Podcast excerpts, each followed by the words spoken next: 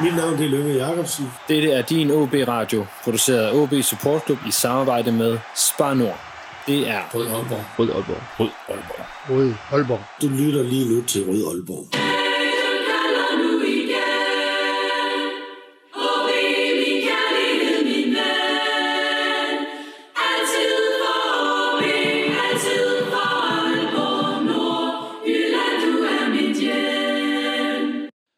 Og dermed velkommen til denne udgave af Rød Aalborg for første gang nogensinde over nettet, sådan helt officielt med en paneldebat.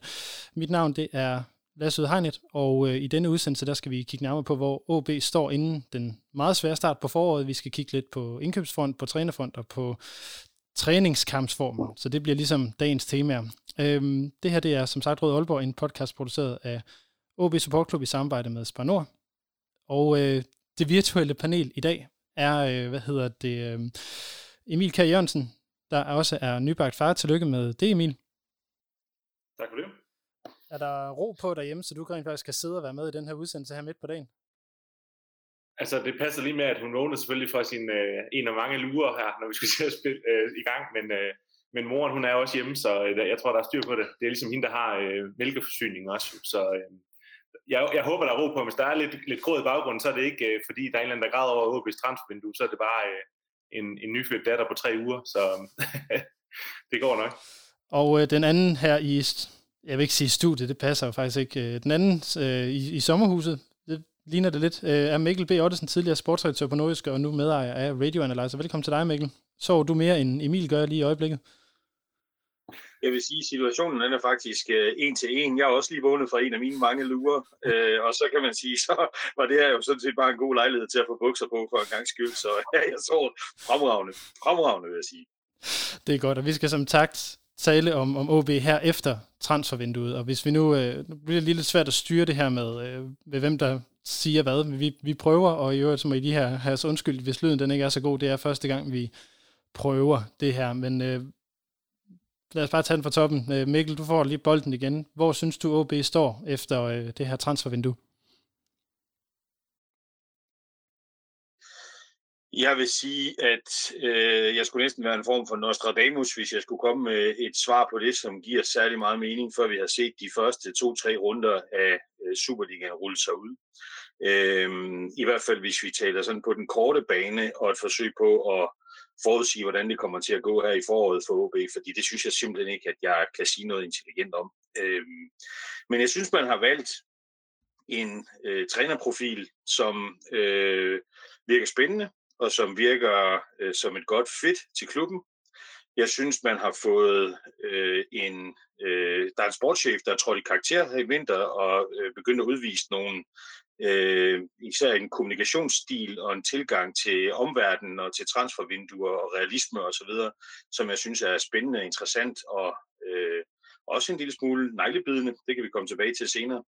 Øh, og så synes jeg på selve transferfronten, at øh, man kan sige, der er jo sådan set kun kommet én spiller ind, der sådan for alvor er en spiller, der, øh, der skal øh, på banen øh, og sådan her i, i første sammenhæng lige nu og her. Og han synes, jeg ser spændende ud, men om øh, han kan flytte OB det stykke, som de skal flyttes for at være et hold, der kan spille med omkring øh, de øh, sådan medaljegivende placeringer, det vil jeg skulle gerne se først. Og træningskampene, dem kommer vi sikkert til at runde lige om lidt. Men altså, det er træningskampe, og det, det er jo, altså, ja, fisk, havde han sagt. Er du også øh, klar med fiskestangen på det her, Emil?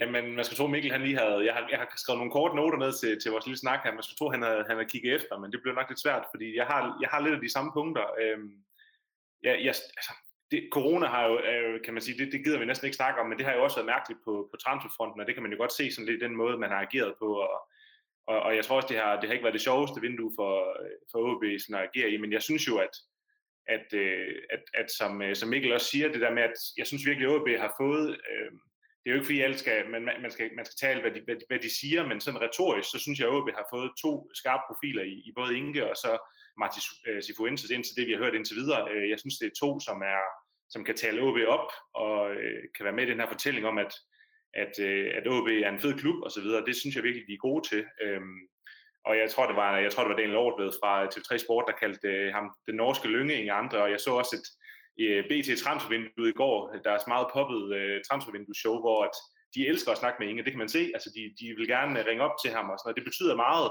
selvom det følger på, på banen, at point skal være, så betyder det noget, at man har nogen, der, der virkelig, øh, hvad kan man sige, øh, tegner OB spillet ud til.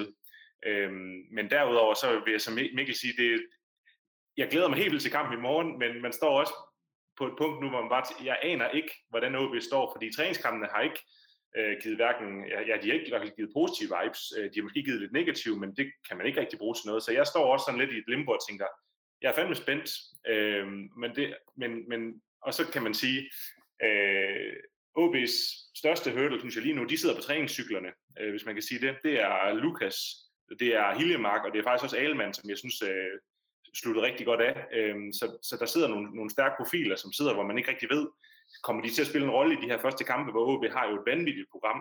Øh, så jeg står sådan lidt og tænker, det kan blive både fugl eller fisk, men, men spændende, det er det uden tvivl. Så du har, du har både hvad hedder det, fiskestangen og havlgeværet klar til, øh, til den her... Ja. Godt, men øh, med det, så vil, øh, hvad hedder det, vi egentlig gå, øh, gå videre, og øh, det der også ligger i den måde, vi, vi laver den her udsendelse i dag på, det ligger i, at vi har fået en, øh, en, en ny mixer at, at lege med, øh, og det betyder også, at vi har fået nogle lydeffekter på, så at øh, nu fremadrettet, når vi går rigtigt i gang med de her udsendelser efter den her sådan korte introspørgsmål til hver gæst, så øh, vil man fremadrettet få lov til at høre fanfaren for OB Center, som var et af de her numre fra OB's 100-års kassettebånd, som øh, vi har fået digitaliseret i OB Support Club, og som kan findes på YouTube. Så nu får I lov til at høre fanfaren, og så tænker jeg, at vi skal gå rigtigt i gang bagefter.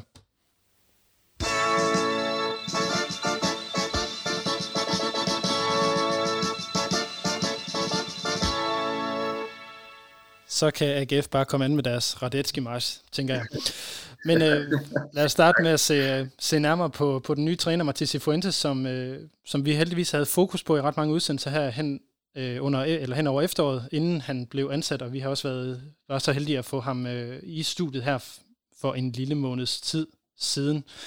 Og øh, start med lige at høre, øh, nu starter vi igen op ved dig, Mikkel. Øh, hvad tænkte du, da, da Matisse Fuentes han blev præsenteret? Øh, jeg tænkte, at jeg fik ret, dengang vi engang i, øh, for nogle måneder siden sad og snakkede om, hvem der egentlig skulle være den nye træner, for jeg sagde, at det blev ikke nogen af dem, man, man sådan på det tidspunkt talte om. Øh, jeg tror, at man har gået øh, benhårdt efter en, som øh, passer øh, strategisk og øh, metodisk ind i det, som man gerne vil i øh, OB. Og jeg tror, man har gået benhårdt efter en yngre træner, som øh, Øh, har nogle øh, visioner og en vibe omkring sig, en personlighed omkring sig. Øh, I virkeligheden et lidt øh, et forsøg på at lave en form for Magnus Persson 2.0, Øh, den her gang tror jeg dog, at der, ja, for det var præcis den samme øh, baggrund, man ansatte ham på i sin tid. Den her gang tror jeg dog, at der er lidt større chance for succes. Øh, jeg tror for det første, at Sifuentes kommer med en, en anden type personlighed. Jeg tror også, at OB er et andet sted og er mere klar til at omfavne den proces, som han helt tydeligt skal stå i spidsen for sammen med, med Inge. Når du siger større chance for at få succes, end, end Persson havde, det, det vil jeg gerne lige have, at du uddyber, fordi Persson overtog jo et hold, som havde, var lige var blevet mester og havde lige spillet Champions League, og havde af de nok største økonomiske muskler, man nogensinde har set i klubbens historie. Så hvordan er Cifuentes forudsætning for at lykkes større end det, som, som Persson han havde? Fordi hvis der har været gråvejr i lang tid, og solen den så kigger frem bag en sky, så er der øh, mere chance for, at folk bliver glade for at se solen. Hvis der har været brølende varm sommer, og der kommer bare en enkelt by, så er folk rasende over, at der er blevet vådt igen. Og Magnus Persson, altså det er jo ikke nogen hemmelighed, at jeg øh, var en af hans største kritikere i sin tid, da, da Persson var i byen. Øh, men Magnus Persson passede bare heller ikke ind til den det setup, som OB som klub var dengang. Øh, det var en meget topstyret klub øh, inden fra sportsdirektørkontoret, og det var en øh, klub, der i høj grad, øh, hvad kan man sige, øh, brugte klublegender og gode gamle venner, som øh, de folk, der skulle forsøge at bringe øh, succes frem. I dag har man øh, fået skiftet en hel masse ud, øh, både i, i på den ene og den anden gang hos OB. Øh, og det tror, jeg, øh, det tror jeg også, man skulle have gjort dengang, hvis Magnus Persson skulle have haft succes. Fordi for, jeg tror, at, øh, at han bliver en træner, øh, Sifuentes, som kommer til at fylde en del, også i det strategiske arbejde. Øh, og det var der ikke så meget plads til dengang i OB, som der er i dag, tror jeg. Så med andre ord, så får han flere nøgler til, øh, til klubben, end, øh, end Persson gjorde på, på det andet tidspunkt. Der bliver nikket. Ja, så tror jeg, ja, ja, og så tror jeg også, at hvis, øh, øh, hvis vi kigger på, på, på øh, deres personligheder, så tror jeg også bare, at der er lidt mere likability over øh, Martin Cifuentes, end der var over øh, Magnus Persson. I hvert fald, når, der, der, når, når, sådan det, når the going gets tough, det er jo som regel der, folk skal vise, om de har noget at byde på, og det, det får vi se med, med Sifuentes, men det havde Persson ikke i hvert fald. Emil, øh, hvad tænkte du, da Sifuentes han blev præsenteret? Jeg tænkte, fedt navn. Det lyder, det lyder allerede fedt, når man siger det, ikke? Altså, det, det, er sgu, det er sgu fedt med lidt svung. Nu fik vi ikke Morientes i sin tid, men det lyder sgu godt.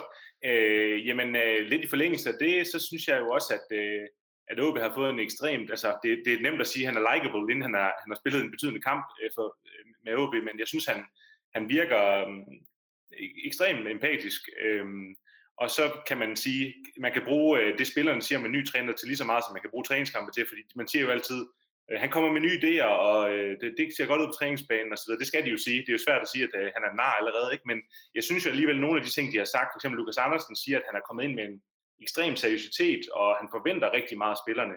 Øh, og ikke fordi Friis han ikke forventede noget af OB spiller, men man har jo nogle gange, synes jeg i hvert fald, fået en indikation af, at, at OB på mange måder er en, er en hyggelig klub, og det er det jo også, men, men man har måske manglet nogle gange lidt den der fuldstændig seriøsitet, og, og det kunne være fedt, hvis han kunne bidrage med noget af det, samtidig med, at man selvfølgelig ikke skal miste det her OB-DNA, hvor, hvor folk synes, det er fedt at, at være en del af, af truppen osv. Så, videre. så jeg, jeg, jeg synes også, altså lige nu synes, har jeg egentlig flest positive vibes omkring ham, men, men det er jo bare øh, kampene, der skal vise, øh, hvad han har lavet af osv. Men jeg synes, han virker som en person, der, der også godt vil stå op foran spillerne, altså lidt den her øh, med, at, med, med at gå frem først og, og også øh, tage lorten på skulderen, hvis det er. Og, har han også gjort i nogle træningskampe, hvor han sagt, at det er min skyld, vi spiller som en sæk kartofler i den her kamp. Så jeg synes, øh, jeg synes det tegner godt, men, men som sagt, vi, vi, kan ikke, vi kan ikke konkludere noget nu. Det, er i hvert fald, øh, det vil i hvert fald være dumt. Fordi jeg følger, følger op på, øh, på noget af det, som, som Mikkel også sagde, så når du siger det her med, at han kommer med noget, altså med en anden seriøsitet, er det så også det, der er fordelen ved at få en ind, apropos hvad Mikkel sagde, en udefra, som ikke er sovset ind i gamle venskaber og øh, er klubmand og det ene og det andet? Ja, det er jo det her karakteristiske friske pus, som man jo også kender fra alle mulige andre situationer i livet, om man så øh, får en ny kæreste, eller en ny ven, eller øh, et nyt arbejde, eller hvad nu det er, så er det jo så er det nogle gange godt, at, eller få en ny kollega, hvad nu det er, så er det godt at få noget ind, hvor man lige pludselig kan se tingene på en ny måde, også dem, der har været i klubben længe. Så jeg, jeg tror jo, øh, men jeg tror også, Mikkel har ret i, at han er også en, der vil fylde noget. Øh, jeg tror ikke bare Søren Kro og Inge og så videre, de får lov til bare at, at gøre deres øh, show, have noget, hvad kan man, og have magt. Og det er så op til dem ligesom at få den der balance, så han ikke øh, går ind og styrer klubben fuldstændig, og for eksempel til sommer skifter øh, 3-4 ud i, i, staben, hvis det er det, han øh, har, har planer om. Der skal OB jo være inde og gå ind og sige, at, at, det, at det selvfølgelig er vigtigt, at han får dem ind, han vil, men, men det skal heller ikke blive sådan et, et fuldstændig Cifuentes-projekt, men et OB-projekt, hvor han selvfølgelig er en, er en stor del af det. Mikkel, når du øh, ser på de meldinger, der er kommet fra klubben og den måde, det har kørt på, ser du så, at han, altså at Cifuentes kommer til at fylde så meget som, altså at det bliver sådan managerens projekt, eller, eller er han trådt ind på et OB-projekt, eller på det her nye OB-projekt, som, som Inger Olsen i virkeligheden står i spidsen for? Ja, så det, der kendetegner en øh, god arbejdsplads og projekter, som øh, har gode chancer for at lykkes, det er jo, at man alle sammen trækker vognen i den samme retning. Og jeg tror sådan set, at han er, er ansat til at trække vognen i den samme retning, som de øh, visioner og ambitioner, som øh, ledelsen i OB øh, allerede på det tidspunkt havde øh, lagt for dagen. Så jeg tror, at der er blevet brugt meget tid på at tale om, hvor skal vi hen, og hvordan skal vi komme derhen, øh, inden han blev ansat. Og så, så ja, jeg tror, han kommer til at fylde en del, men jeg tror, han kommer til at fylde en del som en del af et hold, ikke som øh, et projekt, der er hans, men som et projekt, som er øh, det projekt, man har sat sig for at, at lave i, i, øh, i OB. Øhm, og så kan man sige, om det, om det lykkes eller ej, altså, vi, vi, der er blevet talt så meget om, øh, om, om øh, om der bliver altid talt om processer. Jeg kan huske, Vikhorst, han sagde altid, ja, men øh, hvis vi kigger på den spillemæssige fremgang, så og, altså, det var til at blive skør at høre på. Øhm, øh, og jeg, jeg, nu, jeg, jeg kan huske, at, øh, at, at Hans Bakke altid talte meget om processer, Kent Nielsen talte meget om processer, så man kan sige, både dem, der har øh, vundet med OB, og dem, der har tabt med OB, har jo været i gang med en proces fra det øjeblik, de blev ansat, og til at de sådan set var færdige i klubben. Om det så slutter med champagne eller hindbærbrus, det er jo, ude til, altså det er jo simpelthen op til, hvor godt det projekt det så bliver gennemført, og en hel masse andre faktorer, som vi ikke kender endnu. Men, men jeg synes, det umiddelbart ser ud som om, at, at man i hvert fald har et hold, der vil trække i samme retning i ledelsen. Det er jo godt. Emil, øh, i forhold til det, som, som øh, Mikkel siger her omkring proces, Uh, har du så allerede fået lange løg af at skal høre om proces? Altså det, det er jo virkelig, det, det er jo det, OB fans de hader at høre, uh, fans generelt hader at høre mest om, fordi det er jo sådan lidt, øh, folk får sådan, øh, ja, som du selv siger, øh, Mikkel, med Vihorst og Morten Olsen vibes med proces og alle sådan ting, ikke? Men, men det er jo bare en essentiel del af, af at drive en fodboldklub, at man har en proces i gang, og det, det kan man jo også se, dem der har mest succes, jamen de har en lang proces, hvor de ligesom ved, hvad der skal til. Øhm, men jeg synes jo også, det er værd at bemærke, at at Sifuentes har jo også selv sagt, at, at han, kan, han ser OB som et, et trin på vej mod en større klub, så han er ligesom også ambitiøs på egen vegne. Det kan man jo også se på den måde, han er ved at bygge sin karriere op. Så jeg synes jo egentlig, det er positivt, at OB får en ind, som siger, jamen, jeg skal ikke være her i øh, måske øh, 10-15 år, eller det er ikke min ambition, selvom det, det sker jo ikke for ret mange, men det, det, det er et skridt på vejen, så han vil ligesom, ja, han vil sikkert gerne til Barcelona, når han snakker så meget om det, men det er ligesom et skridt på, på, på hans trin, så jeg tror, man får en, en, en utrolig ambitiøs træner ind, som, øh, som, som, som også har, har ambitioner om mere, og det, det tror jeg egentlig er, er sundt for OB at have det, når, når man ligesom er den her nordiske klub, som har meget med, med de nordiske aner osv., så, så, så det, det, det, det synes jeg egentlig øh, tegner godt. Mikkel, jeg sparker den lige tilbage til dig igen, og det bliver nok lidt tilbage på den her Persson-sammenligning, for i forhold til netop, at Cifuentes virker meget seriøs med sin karriereplanlægning og ligesom tager nogle skridt. Hvordan ser du forskellen på Cifuentes og så på Persson i forhold til, øh, hvad kan man sige, den måde, de ligesom kommer til klubben på, eller den, skal vi sige, den, den, den vibe, de ligesom kommer med? Ja, man kan sige, de kommer begge to som de der øh, Wonder Kids, der har haft øh, en eller anden form for succes i en anden øh, nordisk liga. Øhm, og jeg synes egentlig heller ikke, at Sifuentes øh, succes i Norge øh, er sådan større og mere sådan øh, øh, fantastisk end den succes, som Persson havde haft i Sverige, da han, da han kom til, til OB. Så på den måde er der mange lighedspunkter imellem dem, men, men, men for mig der ligger det nok i virkeligheden i, hvad det er for et, øh, hvad det er for et jamen, som jeg sagde før, hvad det er for et tidspunkt, øh, træneren kommer til klubben på. Fordi der har sgu været sådan lidt, vi skal vaske tavlen ren og gøre tingene forfra, faktisk nærmest fra den dag, hvor Allan Gorte øh, røg ud af klubben, og, eller i hvert fald den dag, hvor øh, Inge kom ind i klubben. Øh, der har der været sådan lidt en, nu starter vi skulle lige forfra, nu starter der et nyt projekt, det her det er OB Reboot, nu kører vi lige den her, der er selvfølgelig nogle elementer, der følger med, men der er også en ny strategiplanlægning, som skal foregå her, som skal rulles ud over de kommende år.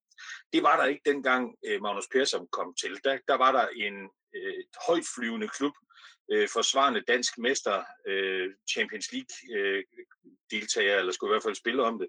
Øh, så det var en helt anden situation, og øh, et vanskeligere position at få succes fra, både strukturelt, men også sportsligt. Selvom det nok var det stærkeste, eller i hvert fald dyreste OB-hold, øh, vi endnu har set, der spillede på det tidspunkt.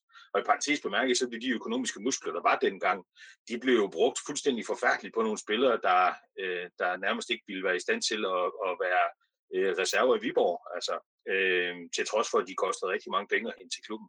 Så det er ikke altid en fordel at have mange penge i den der situation, hvor, hvor der er et enormt pres for, at man skal gentage en succes fra, fra sidste år. Men når alt det er sagt og gjort, så er der bare så der, der er en enkelt sådan øh, advarselslampe, som jeg har tænkt på, der blinker. Det er den der med, at det er en, en ambitiøs, men dybest set uprøvet mand. Fordi når vi kigger på CV'et, så ja, Sandefjord, men altså, ja, det, det, hvem, jeg ved ikke, om jeg kunne, men øh, jeg tænker, at jeg godt kunne få lov til at gøre forsøget, hvis jeg snakker nok. Øh, så så lad, os, lad, os se, hvad der, lad os se, hvad der sker, men jeg synes, han virker spændende, lad mig sige det sådan. Så lige oven på det, inden jeg, ja, Emil, du har en, en, en løftehånd. Det er dejligt skoleklasseagtigt, det her. Det er, også, det er jo bare forlængelse af, det, det er jo lidt det samme som når OB henter spillere, ligesom med, vi skal snakke med, med casen med Martin Samuelsen. OB kan bare ikke, de kan jo ikke hente dem, som ligesom har, har brændt ligaen af, og så videre. Det har OB bare ikke økonomisk muskler til, så man er nødt til at finde dem lidt i, hvad kan man sige, på vej op mod en eller anden form for, for, for kulmination, og, og det er jo så det, man kan håbe på, men det er lidt ligesom, jeg ved godt, alle transfers er i teorien lotto men det er sådan lidt ligesom, når OB er ude på transfermarkedet, det, man ved ikke rigtigt, hvad man får. Øh, der er selvfølgelig de her sikre cases, øh, jeg næsten kalde Hiljemark, selvom han selvfølgelig er skadet, så, så er han jo sådan en, hvor man tænker, her ved man, at man får kvaliteten, og det var jo også en, næsten øh, øh, en gang per 10 år, det sker, at man får sådan en ind i OB, mens resten er jo sådan nogen, hvor man tænker, jamen han har spillet godt en gang, men nu har han så råd til den klub, og bla bla, og sådan er det også lidt med, med, med, med sådan en træner her, men jeg synes, han er, hvad kan man sige, det ligner, han, han er ligesom er, er, er på trin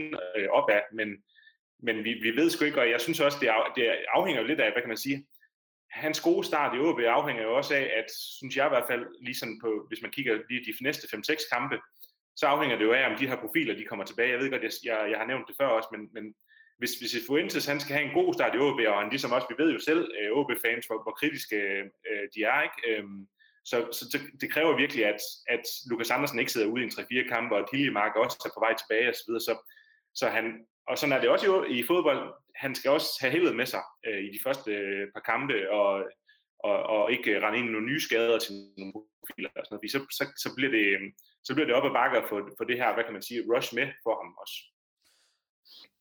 Det tror jeg, du har, det tror jeg, du har fuldstændig ret i, at, øh, at det bliver. Og vi, vi kommer tilbage til de her første kampe lige om lidt, fordi de bliver meget interessante, tror jeg hurtigt, vi tre vi kan, vi kan blive enige om. Den, jeg vil lige køre et par sidste ting i forhold til, øh, til Cifuentes, inden vi hopper videre, og, og Mikkel, jeg spiller den lige tilbage til dig igen, fordi nu taler vi om et nyt, altså et rebootet OB på baggrund af, at Inger Andrea er kommet ind og så videre. Hvor meget eller er det et frisprojekt, der kører videre, eller er det et nyt projekt, man, eller er det et projekt, man egentlig skrotter ved at hente Sifuentes ind? Øh, nej, jeg tror ikke, man skrotter et, øh, et projekt ved at hente Cifuentes ind, men jeg tror, man tager yderligere et skridt ind i det, øh, øh, og tager nok også et længere skridt, end man ville have gjort, hvis Friis ikke øh, havde været i den situation, han var, og måtte, øh, og måtte øh, takke nej til, til at fortsætte i stillingen. Øh, og det er ikke øh, noget dårligt om Jakob Friis, når jeg siger det, men jeg tror, at Cifuentes er nok bare mere støbt i den form, som, øh, som det her projekt øh, er lavet i, end Jakob Friis egentlig er fordi det jo også er et forsøg på at træde lidt væk fra nogle af de ting, der har kendetegnet OB før, øh, og træde ind i nogle nye ting, øh, nogle lidt mere moderne ting og en anden tankegang omkring øh, det at hente spillere. Så, øh, og også den måde, men jeg tror, i spillemæssigt tror jeg egentlig ikke, der er så stor forskel på, hvad man gerne vil, og hvad, øh, hvad, hvad Jakob Friis har gennemført. Men jeg tror, i nogle af de andre ting, øh, øh, træningsmetoder, øh, scouting, øh, tanker, øh, sammensætning, komposition af holdet osv., der tror jeg, der er nogle forskel, hvor man tager et længere skridt med den her nye træner, end man ellers ville have gjort. Øh, og, og det er jo sådan, at træner er jo ikke træner er ligesom øh, fisk og svirmor, svirmor på besøg, der er begrænset holdbarhed. Øh, og de ville der jo også have været på Jakob Friis, uanset hvad. Øh, så på den måde, så, øh, så var han jo stoppet på et eller andet tidspunkt, om det så havde været den ene eller den anden årsag, og så havde man kunne tage det her skridt. Så jeg tror egentlig bare, at man tager det et år eller to øh, tidligere, end man ellers ville have kunne gøre. Og når vi så bliver ved, øh, ved det, du var inde på øh, før, Emil, Betyder det så også, at vi i den her situation, apropos med proces og så videre, skal sige, jamen top 6 er ikke vigtig i den her sæson? Eller i hvert fald ikke det, som vi skal måle sæsonens succes på? Altså hvis man, hvis man går i processnakken, så skulle man sige, det er jo lige meget, fordi øh, OB kan ikke nå mesterskabet alligevel, så vi kan lige så godt øh, blive 7 som 6 eller 8. Men øh, jeg vil jo så også sige, øh, med den trup OB har lige nu, at i hvert fald hvis de kan holde sig skadesfri øh, af profilerne, så har OB jo ligesom har jo en trup nu, hvor, hvor meget skal toppe. Altså, Lukas Andersen vil gerne starte væk. Øh, der er ingen, der ved, hvor længe Ivar Fossum er der. Hiljemark, øh, Rinde, Okora er næsten på vej væk. Øh, så, så jeg vil jo sige, sådan, hvis man kigger på, på hold, trupsammensætningen, så, så har man vel ikke råd til en, en, en, øh, en tur mere uden for top 6. Og jeg synes også, at øh, OB har, har truppen til, at, at det skal være, øh, det er selvfølgelig også ambitionen, men det skal også være øh, det, det skal simpelthen være målet for, for den her sæson, at man skal med i det, selvom at, at de første kampe her, det virkelig er, virkelig er, er noget, hvor de øh, bliver, bliver testet fra start. Ikke? Øhm, så ja, jeg ved sgu ikke, altså jeg, jeg, jeg, øh, jeg, jeg vil blive skuffet, og det tror jeg også rigtig mange bliver, hvis ikke OB er, er at finde i top 6, selvom konkurrencen jo er vanvittigt hård, øh, også i år. Hvordan men, ser du det her? Ja. Men det er bare ikke i, det er bare ikke i den her sæson øh, et, øh, altså en træner, der kommer ind og skal starte på anden halvdel af en sæson. Øh, det er bare, og hvor der har været en vikartræner i noget af første halvdel osv. Det er sgu ikke sådan en sæson, der definerer et, øh, et hold eller, eller et projekt. Så jeg vil sige, selvfølgelig ville det være skønt med top 6, og måske endda også en, en lidt mere tung tilstedeværelse i top 6, end, end vi så sidste sæson. Men øh, jeg tror, det her projekt skal begynde at øh, kaste æbler og æbletræet næste, næste sæson, altså fra sommer og frem. Øh, og så er det op til ledelsen i klubben at sørge for, at trupsammensætningen stadig er tilstrækkelig, når vi kommer over på den anden side af sommerferien. Om det så er med eller uden Lukas Andersen eller bla bla bla, det ved jeg jo ikke, men at den stadigvæk er der, for det er først der, det skal begynde at give hjælp, tror jeg. Er det så et gratis forår for ham, som du ser det, Mikkel? Ja, tæt på egentlig, fordi øh, hvis øh, det ikke lykkes øh, at, øh, at få spillet til at rulle i det her, den her forholdsvis øh, øh, kaotiske sæson med tre forskellige trænere på, på bænken og øh, en ny sportschef osv., så, videre, så vil man på alle mulige måder kunne bogføre det under øh, en form for transition, altså en, en overgangsperiode. Øh, så ja, jeg synes egentlig, det er et forholdsvis gratis øh, forår for. Ja.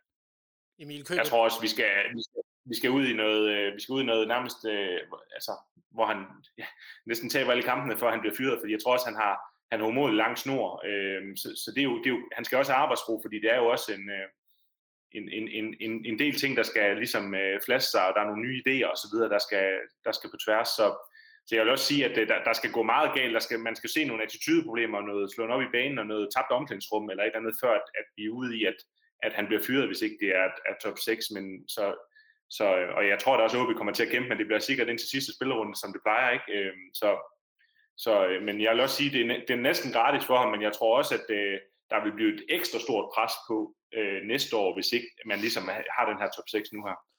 Lige en sidste ting på det, Emil. Øh, hvordan vil du så sige, at det ser ud for ham i forhold til fansene, hvis han ikke lykkes med den her top 6? Har han så modvind fra starten af i næste år? Du må gerne byde ind bagefter, Mikkel, hvis det er. Jamen, jeg, jeg, jeg skulle til at sige, at i det her coronatid, der tror jeg bare, at fans er glade for, at de kan komme på stadion igen, og øh, så, så er de glade, ikke? Så, øh, så jeg tror ikke, jeg tror faktisk ikke, at øh, så, så, så, igen, så skal det være ude i ekstremerne, hvor man kan se, at, at OB spiller noget bold, som vi slet ikke kan forholde sig til, og, og der er ligesom mange den her vilje på banen, som man jo også gerne vil se, så jeg, jeg, jeg tror virkelig også, at, at han vil få, hvad kan man sige, en, en frisk start for fansene, om OB så bliver 7 eller 8 så tror jeg egentlig, at man vil, man vil se på det med, med, med friske øjne, og nu ved vi jo selvfølgelig ikke, når der kommer tilskuer, alt er jo gætværk i de her tider, men, men, det, men det tror jeg egentlig ikke, øh, man vil se, øh, som jeg lige sådan tolker det. Mikkel, har du en kommentar på det? Ja, jeg, jeg er enig. Jeg tror, jeg tror faktisk, der er en, øh, jeg tror faktisk, der er en, en sådan okay tålmodighed lige nu. Jeg tror ikke, der er nogen, der forventer, at øh, der er, øh, at, at det bliver øh, med helt og tog fra starten af, og man øh, øh, stryger op og skal til at spille med om, om, øh, om guld og sølv. Det, det, det tror jeg faktisk ikke. Det, det er ikke min fornemmelse, at folk har den øh, tanke, men jeg tror gerne, man vil se øh, tror gerne, man vil se noget, man bliver stolt af, eller som man kan se et perspektiv i. Og hvis man kan det, og det kan man jo også nogle gange, når man taber, og hvis man kan det, så tror jeg, at, at, det, at det egentlig er, ja, er en gratis periode, som, som øh, først for alvor begynder til, når vi kommer frem til næste sæson. Og det har han også sagt til Fuentes. Han har jo sagt, at, øh, at man skal, når OB spiller det her, hans drøm, det er, at han ved godt, han, han vinder ikke alle kampe, selvom øh, man, man forventer det jo hver gang, man, man starter med at se OB, at de vinder ikke, men han siger også, at vi kommer til at tabe nogle kampe, men han vil gerne have den her med, når OB så har spillet øh, og tabt, måske i parken, som man plejer at, at tabe, så skal man gerne kunne se, at, øh, at, at, OB, øh, at det er OB, der, altså OB-spillet har kørt, som det, det nu gør, og der er nogle idéer og nogle tanker og nogle visioner i spillet, så, så det, det, det forventer man jo i hvert fald at se, at det ikke bliver sådan en, øh, en gang øh, Horsensbold, som han spiller. Altså det, det, det tror jeg, jeg, på den måde tror jeg egentlig hurtigt, han kan blive en, en fanfavorit, fordi jeg tror, at han, han vil gerne noget mere med spillet, også end det, han har vist øh, øh indtil videre i, i Norge. Ikke? Er det også det, sådan, som vi skal forvente rent spillemæssigt, at, at holdet kommer ud og så har taget nogle markante skridt hen mod det, som Sifuentes han, han gerne vil se? Jeg smider den over til dig, Mikkel.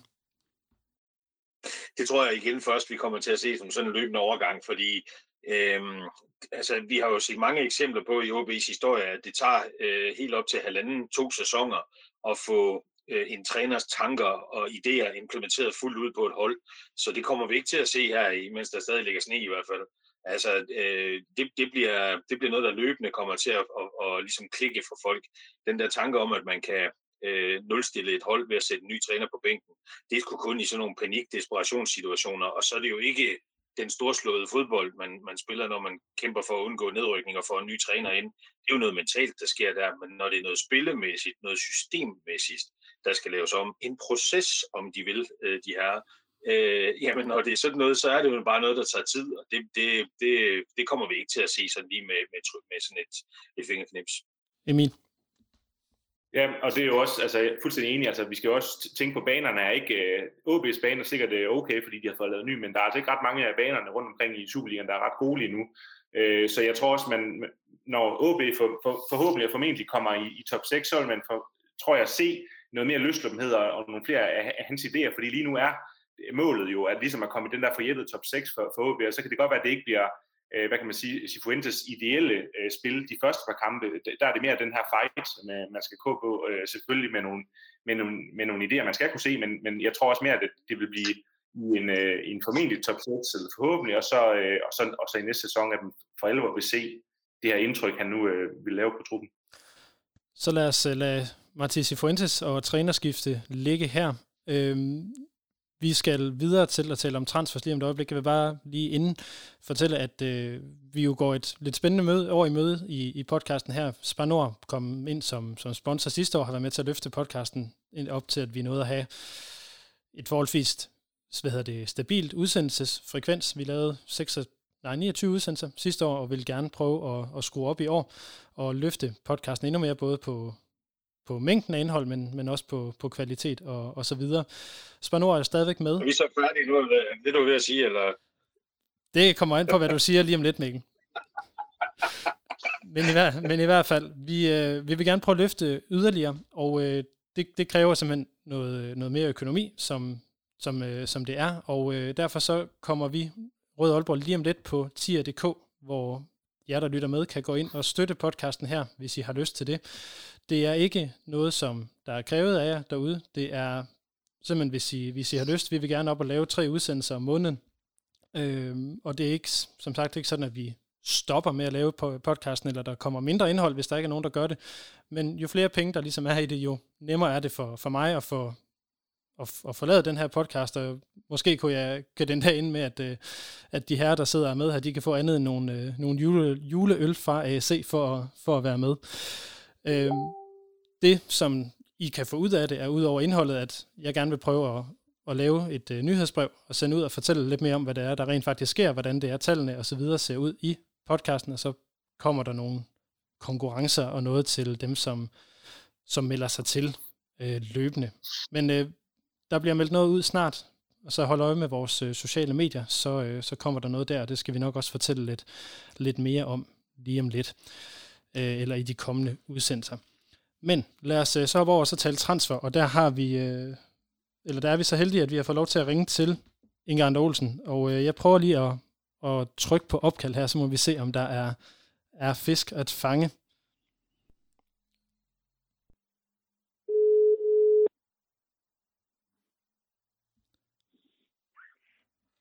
Hej Inge. Hallo.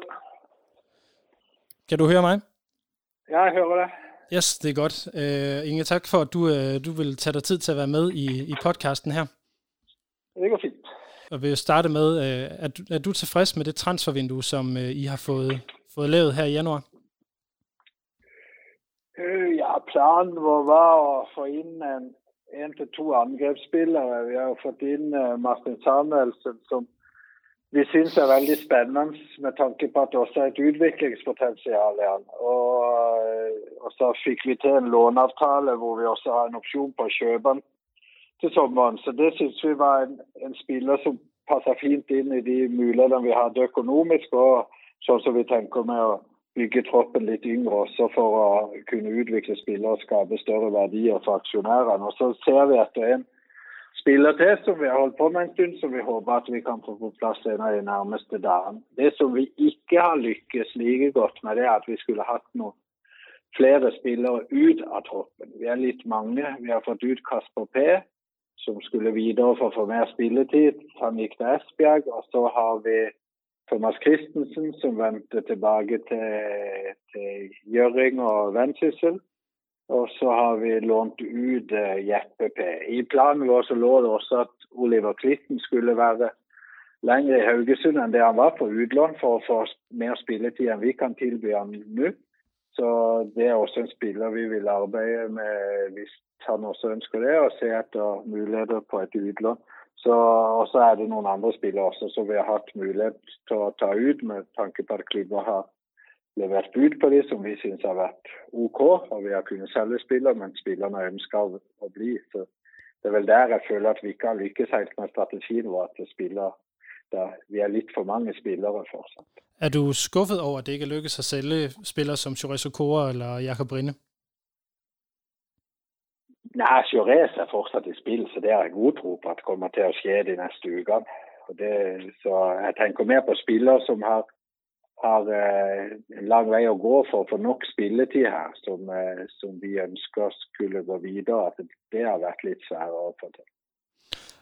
Og øh, nu nævnte du, at øh, der stadigvæk arbejdes på noget. Er det så spillere, som er transferfri, som I arbejder ja, det? Vil det, det, det, vil det jo være nu. Altså når vinduet lukker, så vil det jo være spillere, som har der stått uden kontrakt når vinduet lukker. Det er de spillere, vi kan signere nu.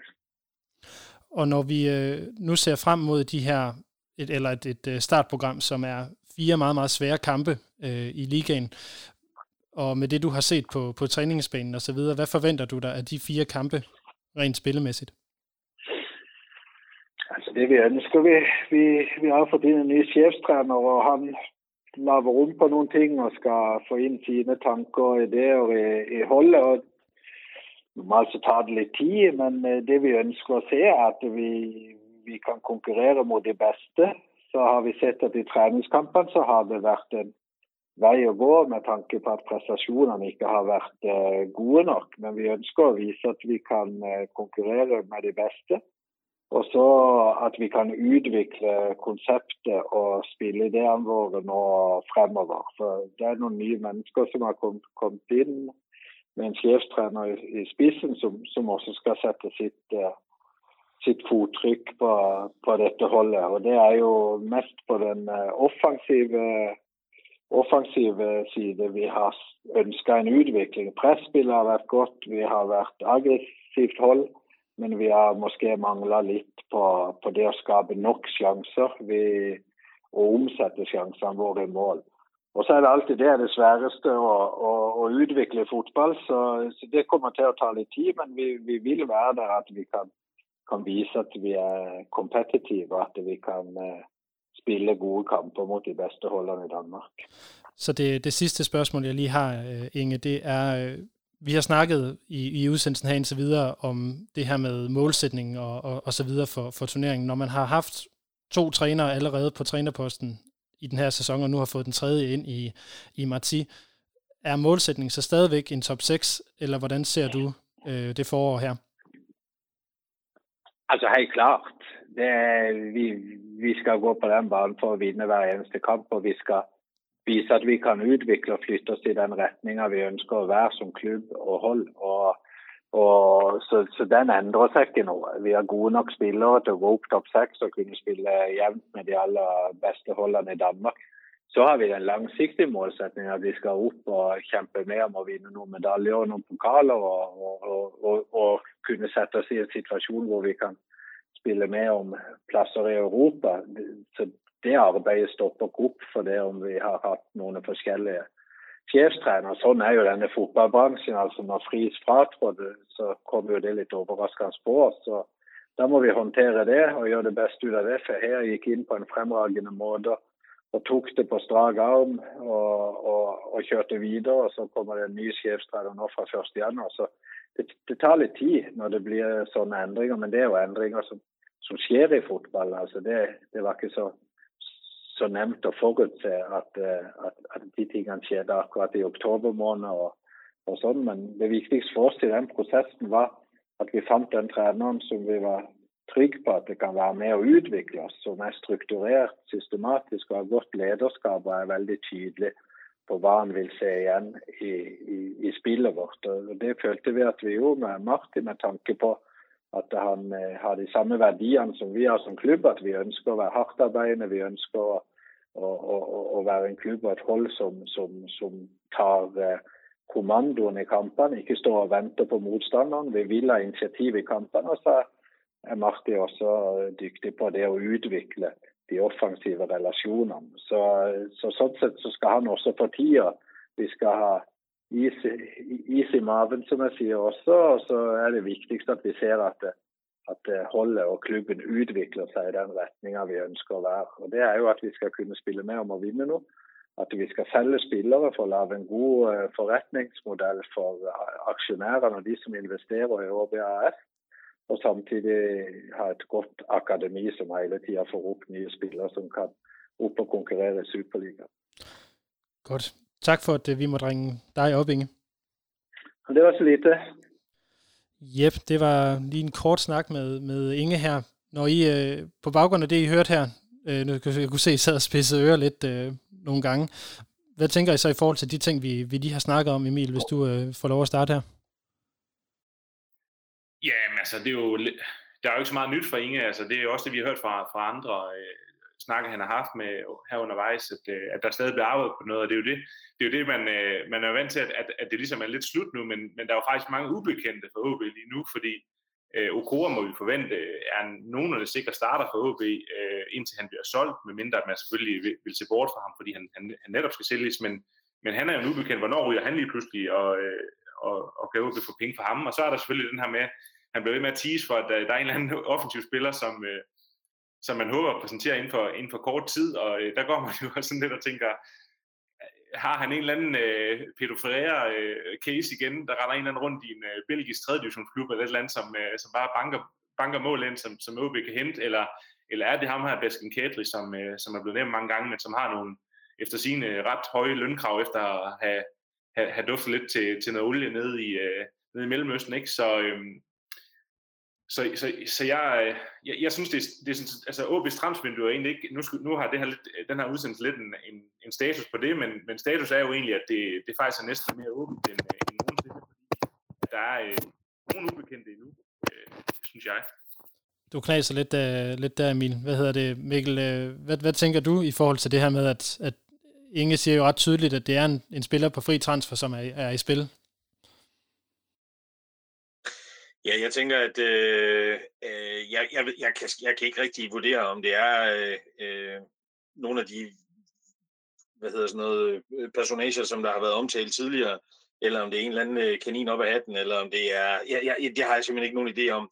Men jeg tænker ikke... Øh, altså en transferfri spiller, man kan godt være heldig en gang imellem, men det kan ikke være en transferfri spiller, der kommer ind og fuldstændig vælter hele, øh, hele lokummet. Altså det, det tænker jeg ikke. Og, og jeg, jeg, det lyder egentlig også som om, at han er øh, tilfreds med indgående øh, med den spiller, der blev signet nu her, øh, og det er mere det udgående, der, der i virkeligheden har, har skuffet ham, som man siger. Og det er, jo, det er jo interessant, altså nu, det er jo en af de ting, som jeg synes, der er nyt øh, fra, fra OB, det er, at man er så åben omkring, at man vil have nogle spillere ud, og nærmest også, hvem man gerne vil have ud. Øh, og det synes jeg er en, en, en spændende og meget sådan åbenpandet øh, måde at, at køre den på, øh, som, som det bliver spændende at se, hvorfor en effekt det har, når det nu ikke er lykkedes.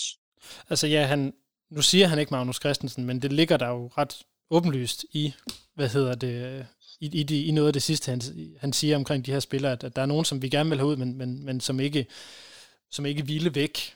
Øh, jeg ved, at øh, Mikkel, du spurgte ud på, på Twitter tidligere i dag omkring folk, der vil have kommentarer og sådan noget til dig. Jeg synes egentlig godt, vi kan prøve at samle den her forholdsvis øh, åbne kommunikationsstrategi op. Øh, og så vil jeg starte med at skyde ned til dig, Emil, fordi som når man følger klubben, er det jo fantastisk at høre en, en, en, en sportschef, som bare gerne vil, vil sige, hvad der foregår i virkeligheden. Men, men, men er der ikke også en, en risiko for, at det kan være en, øh, en, en fuser, der, der brænder af i hovedet på en? Jo, jo, det er det jo, og, og han er jo også, øh, og det er jo også derfor, at, at, at mange medier allerede kan lide ham, fordi han ligesom, øh, han ligesom taler ud af posen. Han, han, det er jo lige før, at han, han, øh, han, han svarer på konkrete navne tit også, så, så det, kan, det kan jo bide ham i røven i sidste ende, men, men jeg tror jo, bund og grund, så, så øh, det lyder som en kliché, men med, med ærlighed når man jo længst, og det, det, det var jo også det, lidt det lynge, han havde, selvom han selvfølgelig også holdt, nogle gange holdt øh, korten tæt til kroppen, så den her, i hvert fald udad til åbne kommunikation, selvfølgelig er der altid et eller andet øh, øh, under overfladen, ikke, som han ikke fortæller, men jeg synes jo, at, at det, det kun kan gavne, at han ligesom har den her åbne, åbne profil i, i forhold til det, men, men der er ingen tvivl om, at, at det er jo også et, et, et, et pres, han ligger på sig selv, Inge, at, at der ligesom skal noget ind, fordi får han nu ikke, altså den her offensivspiller, han tjekker helt sikkert sine muligheder af lige nu, fordi han er transferfri, og han ved godt, at der måske er mange klubber, der ligesom OB er lidt desperate for at få noget ind. Så han kan lige så godt ryge til en anden klub. Og så står OB lige pludselig i en situation, hvor man ikke henter noget nyt ind, og det har han jo lidt lovet fansene nu. Øh, så, så, så det kan jo godt bide ham lidt i røven, men, men, men jeg, jeg, jeg synes, jeg har en vis rolighed omkring ham, at han har styr på, på, på sit uh, shit.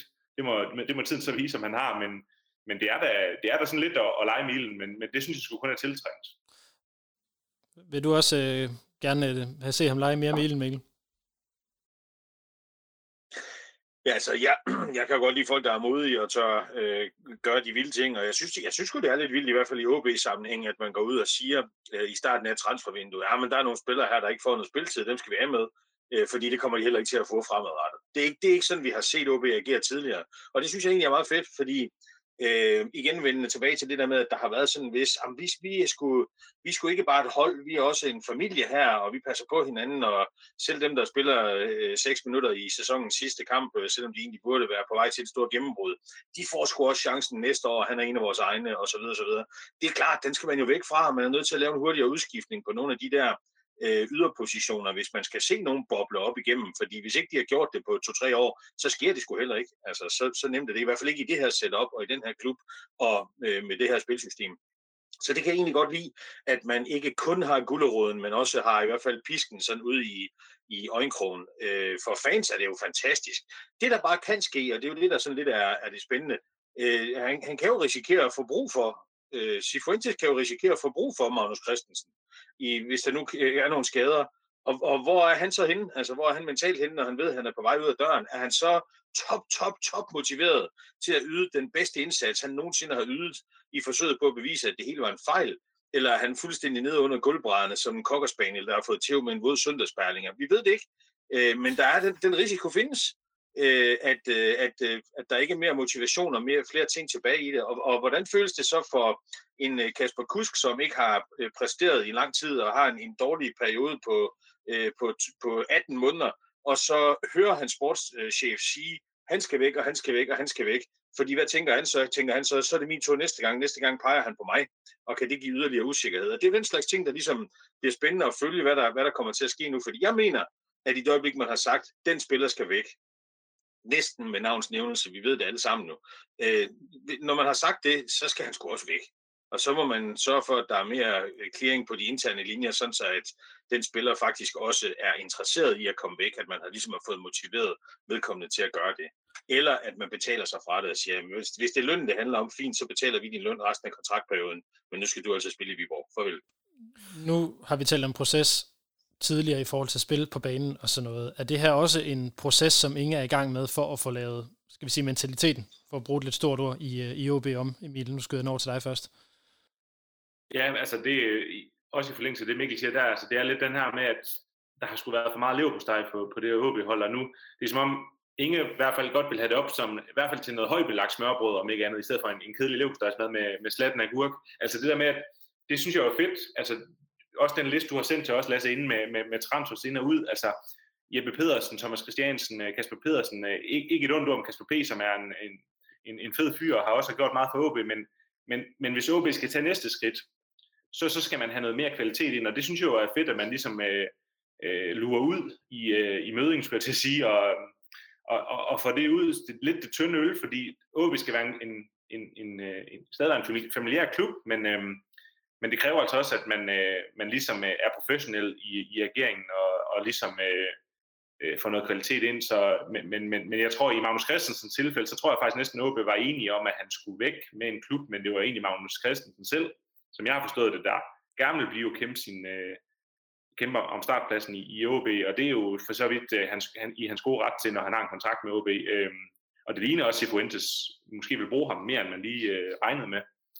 Øh, men, men overordnet set synes jeg, at, øh, at, at, at det er en, øh, en nødvendig taktik i OB efter nogle år, hvor nogle talentovergange lidt for længe har fået lov til at, at være med på en fribillet. Jeg vil sige, Magnus Christensen har fået, jeg kan ikke huske det præcise antal, men det er 110 eller 120 kampe til at, at bide sig fast. Så Mikkel, for at komme tilbage til spørgsmålet fra før, er det en, er det en ledelsesmæssig proces, som Inger Andolsen er i gang med at, at lave i OB? Det tror, jeg ikke, der, det tror jeg slet ikke, der er nogen tvivl om, at det er. Øh, og det er en, øh, en proces, som skal munde ud i, at der er flere af de unge spillere, som man giver chancen på holdet, der ikke bare kommer op og bliver øh, gode, men ordinære reserver eller trupspillere, men som kommer op og bliver de profiler, som klubben så inderligt har brug for, også i forhold til at have nogle salgsemner, som man ikke skal kæmpe hårdt for at sælge, men som folk står i kø for at købe. Øh, og det, det er jo svært, når man har fyldt truppen op med OK-spillere, men OK-spillere vinder bare ikke noget, og OK-spillere bliver heller ikke solgt. Når vi så kigger på transfervinduet her, så øh, i forhold til det sommervindue, vi havde, hvor der jo skete rigtig, rigtig meget, så har jeg det sådan lidt som, for at være helt ærlig, som et, et barn, der har set frem til juleaften, og så har jeg fået et par sokker. Øh, hvad hedder det? I, øh, i, i Martin Samuelsen. Og det er måske lidt hårdt sagt over for, for Martin, som, som vi, jo, vi jo ikke ved, hvor dygtig kan blive, eller hvor dygtig er, når han, når han først kommer i gang. Øh, men med det... Jeg har set ham live. ja, det har du i tidernes morgen, Emil, en gang i England. Men øh, Emil, nu har du snakket rigtig, rigtig meget. Øh, dem, der følger dig på Twitter, ved, at du har talt om Joachim Mæle og transfers i for evigt. Så er, er salget af Joachim Mæle fra Gent til Atalanta i virkeligheden den vigtigste transfer for OB i det her transfervindue? Ja, altså, altså, nu skal jeg lige sige, grund til at tale sådan op, det er jo fordi, at man har, der var jo, var det ikke, var det ikke et transfervindue, hvor han var rykket til Southampton for over 100 millioner, og der kan man godt se, hvis OB havde øh, bare 10 procent der, ikke, så, så det, det øh, hvad hedder det, øh, skin godt i kassen, ikke? Så, men, men jo, jeg har, jeg har talt det godt op, også fordi jeg synes, det er så fed en case, fordi han nærmest ikke kunne komme på, på anden holdet i, øh, på 19 eller hvad det var, eller 17 og så er han øh, nærmest den, den bedste case sammen med Abelborg, som OB har lige nu. Øhm, og jeg tror, det var i Ekstrabladet, var det 7 millioner eller sådan noget, de var ude og sige, at, at OB fik for det. Øhm, så, så det, øh, det er tiltrængt, men jeg tror egentlig også, at i forlængelse af det her øh, corona noget, at, at det også er tiltrængt øh, på bundlinjen, at man ligesom får de her penge ind, Øhm, fordi man forventer vist stadigvæk et, et, et, et underskud i, i 21, også fordi man vil lave nogle investeringer i spillertruppen og, og faciliteter osv. Men, men jeg tror, det, øh, det er nogle penge, som man, man har set frem til, og, og kommer faktisk på, på et godt tidspunkt på OB, så jeg er lidt, jeg, jeg er i tvivl om, hvor meget, øh, mange, meget af de penge, som OB har valgt at hvad kan man sige, bruge direkte på nye transfers. Øhm, men de falder på et tørt sted, det er der ingen tvivl om hvad hedder det, Mikkel, hvis jeg så siger, at den vigtigste transfer for OB i det her transfervindue, det er Martin Langergaard, hvad siger du så? Ja, så siger jeg, at det kan du faktisk godt risikere at få ret i, fordi øh, det har virket som om, at øh, en del af den ustabilitet, som har været på holdet, og som der uværligt vil være på et hold, som har en del øh, unge spillere, øh, det handler om noget, noget mentalt, der handler om noget robusthed, der skal køres ind i folk. Så det, det tror jeg faktisk godt, du kan, øh, kan få ret i. Det kommer selvfølgelig an, an på, hvor, hvor, hvor godt Samuelsen kommer til at spille.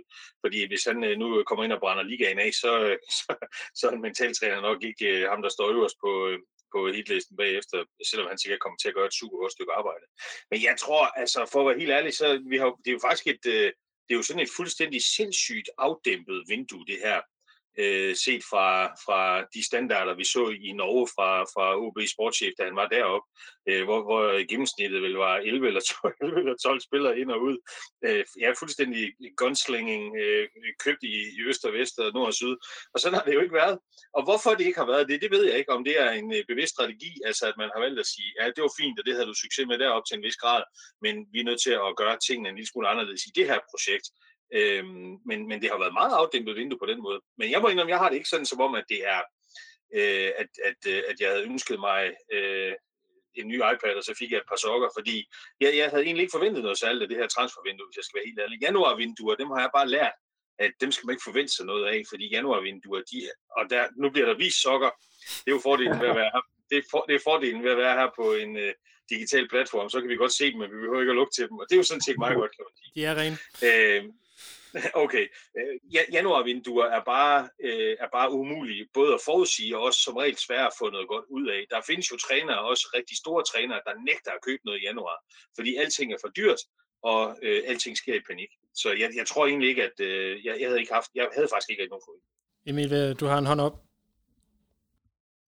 Ja, men det var, det var også bare i forlængelse af det, at jeg ved ikke, om det er noget, OB har været bevidst om, men man kan ligesom også sige, jamen, hvis der så har været det her corona, det har været svært at få, få spillere, man gerne vil, vil snakke med personligt, og alle de her ting, og der er selvfølgelig noget med økonomien i mange klubber, så kunne man også godt forestille, at OB måske har bare trukket lidt på bremsen, og, eller øh, trukket lidt på bremsen, og så tænkt, jamen, øh, det er til det sommer, at vi skal lave den her store, hvor, hvor Sifuentes også skal, skal ind og kigge på i løbet af den her halvsæson, han har nu. Så hvad er det for nogle spillere, vi skal arbejde videre med, selvfølgelig i samarbejde med de andre, så se, jamen, hvor, hvem skal vi sælge, og hvem skal vi købe, og hvem skal vi af med, og så videre til, til sommer. Så, så jeg tror, at øh, vi godt kan forvente, at, at der sker øh, endnu mere øh, til sommer i forhold til det her, også fordi der, OB har nogle spændende cases med, med Theo Sander, og, og også, øh, hvad hedder han, øh, ham, der øh, måske starter ind mod FCK også, ham den unge Hannesbo, øh, så, så, som lige pludselig kan blive skudt af for mange penge, tror jeg, hvis de, øh, hvis de lige pludselig øh, rammer noget godt. Så, så, øh, så jeg forventer også, at, at når vi sidder her igen om et halvt år, eller det er jo ikke engang om et halvt år, så, øh, så bliver det rigtig spændende. Øh, og så tror jeg, der sker rigtig mange ting. Så skal vi have to udsendelser for at kunne snakke det igennem. Mikkel, øh, du havde en hånd op også.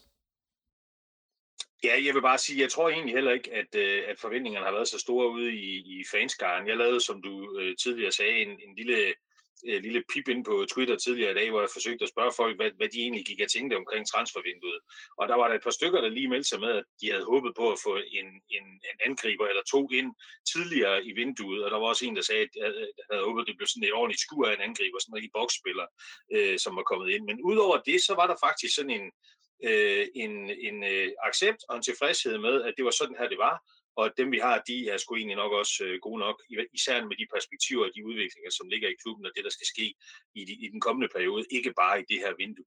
Så jeg tror faktisk, at der ligger sådan en, øh, jeg tror faktisk, der ligger sådan en, en, en, en okay afstemning imellem, hvad folk havde forventet, og så hvad der, hvad der rent faktisk kom, kom til at ske i det her, i det her vindue. Så med andre ord skal vi så lægge det i det, at vinduet har været stille, fordi man faktisk er tilfreds med den trup, man har. Emil?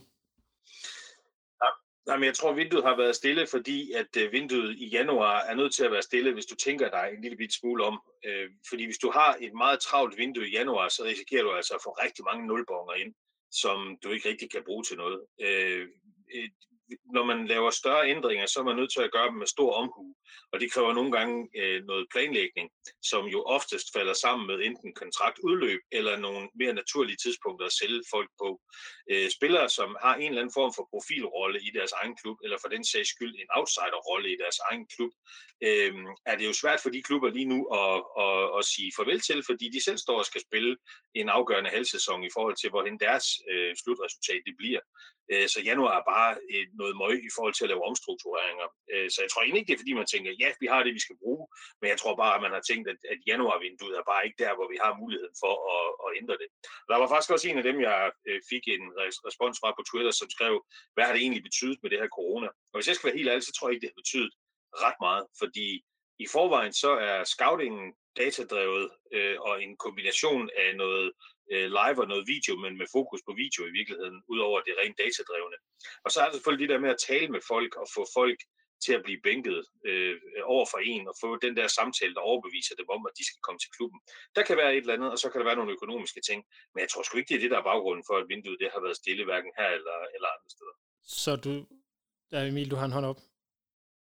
Jamen, altså, jeg tror, at det har jeg også sagt før med Lukas Andersen, der har været skadet nogle gange, mens han har spillet i OB, men, men man går jo også lidt og, og venter på den her, det her kinderæg, der, der snart skal spises, hvor at, at Lukas Andersen og Hiljemark og Ferreira, eh, til Talenter, den her akse, øh, Rine kan du for sådan sige, hvis du skal tage den hele vejen igen, er, der ligesom er klar på samme tid, hvor de præsterer på topniveau, øh, helst øh, 8-10 kampe i træk, uden at nogen af dem bliver skadet eller, eller får karantæner. Det går man jo også lidt og venter på, så jeg synes jo, det er forkert at sige, at der er noget uforløst i OB's trup, fordi de har jo vist det før, men, men, men der sidder jo en række profiler ude på de der mm, cykler lidt for meget i, i træningsrummet, som, som man jo også øh, kan forvente forhåbentlig, at, at de ligesom kan spille en rolle i, i det her, øh, den her halvsæson, så man, så, så jeg tror også, at man, øh, man, man har lagt øh, nogle, nogle langsigtede planer, man vil ikke forhaste noget med, med hverken Lukas eller Hiljemark, eller hvem det nu er, øh, for ligesom at få dem ordentligt klar, så, så, så har jeg også en forventning om, at det skal man også have med, med, med det lønbudget, de sikkert trækker, de spiller, at, at de også går ind og gør en forskel, øh, når de kommer ind øh, på banen. Så som vi også var inde på, eller i, som jeg også spurgte øh, Inge om det her med, og som vi kan høre, han er skuffet over, at der ikke er flere, der er kommet ud. Øh, men der siger han så også, at, at Jurez Okora stadigvæk er i spil. Øh, hvordan vil, nu starter jeg den op i dig, Mikkel, hvordan vil, vil, vil I vurdere det her med, at, at øh, det ikke er lykkedes at, at sælge Okora eller Rene? Hvad, er, hvad tror I er årsagerne til det? Altså, jeg hørte faktisk, øh, jeg hørte det faktisk, hvor man sagde, at der var et par spillere, som vi havde fundet klubber til, som så ikke ville afsted. Øh, og, og han samtidig afviste, at det var Okora, fordi der var stadig noget spil. Så jeg hørte egentlig, som om at Renne måske også har fået et, øh, et tilbud, eller i hvert fald en af de andre spillere, udover Magnus Christensen, har fået et tilbud, som de havde valgt at sige, øh, sige nej tak til. Øh, men nu er det jo sådan, at Rinde er en af nøglespillerne på holdet, så øh, set fra et sådan sportsligt præstationsmæssigt synspunkt, så synes jeg egentlig, egentlig ikke rigtigt, at, øh, at øh, det går så meget, at han bliver et halvt år mere. Det kan jeg i hvert fald godt leve med. Øh, I forhold til Okora, Altså, det har jo været sagt øh, helt åbent, at, øh, at øh, det salgsobjekt, man sådan set tror mest på i truppen, det er Ross. Og, øh, og så længe Okora er der, så er det svært at få plads til, til Ross hver gang i, i startopstillingen. Og det skal der være. Øh, så i forhold til, i hvert fald når man kigger strategisk salgsmæssigt på det, om det så sportsligt er det smarteste, det må vi jo så se, når, når vi kommer i gang, og når der øh, ligesom er, er kontinuitet i, i startpladserne til ham. Men, øh, men det tror jeg er ganske enkelt af baggrunden for det, at, øh, at man, har ikke, øh, man, man har ikke plads til ham i startopstillingen, som tingene er nu, men det vil man skabe. Er det det samme, du tænker, Emil?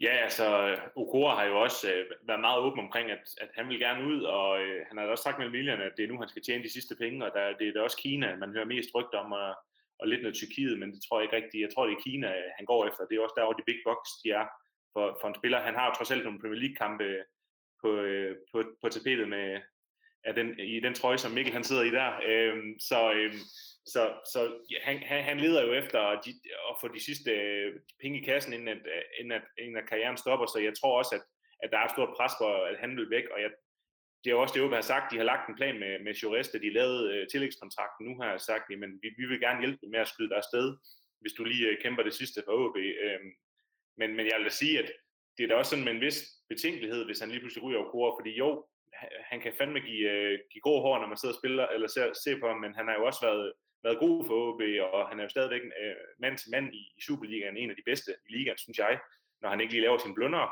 Øhm, så, så jeg er også spændt på at se øh, OB, når det er Rosser til land, og det er altså to tonser, som øh, man får ind i det midterforsvar. Så ved jeg godt, Granli er der også, og så videre, ikke? Men, men, men det er jeg også spændt på, hvordan OB løser, fordi Okora har, må vi bare sige, været, været en vigtig del af, af OB's defensiv i, i et stykke tid. Er du inde i den, Mikkel? Nej, ikke rigtigt. Jeg, jeg, jeg synes faktisk ikke, han har jeg synes, der er bidraget med flere blunder end med positive ting, det må jeg bare sige. Og det, jeg ved godt, at uh, der er så delte meninger om det. Men, uh, men uh, nej, jeg, jeg, jeg, jeg synes, han, uh, han virker som en, uh, han virker som en uh, fornuftig fyr, når man hører ham tale. Men uh, jeg er lidt i tvivl om, hvorhen han har efterladt sit hoved nogle gange, når han er på banen. Det, det, det, jeg, tror ikke, at man, jeg tror ikke, at man kommer til at, at se en, en kontinuerlig fremgang på OB med ham som en af, af, af krumtapperne. Det tror jeg simpelthen bare ikke på. Så, en... nu er jeg jo så også nu er jeg jo så også farvet af, at han har spillet for Aston Villa, hvor øh, han også lignede en million en gang imellem, og så lignede han en, øh, en spiller, der var gået forkert.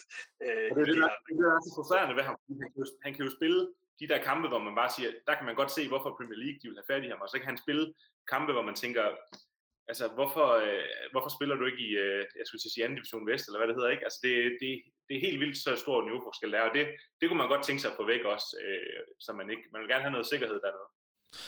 Så inden at vi, øh, vi parkerer den her snak om, om transfervinduet, så får I sådan forholdsvis kort, hvor mange pakkers øh, sokker skal øh, Inger Andolsen have for, øh, for det her transfervindue på en skala fra 1 til 10 par sokker?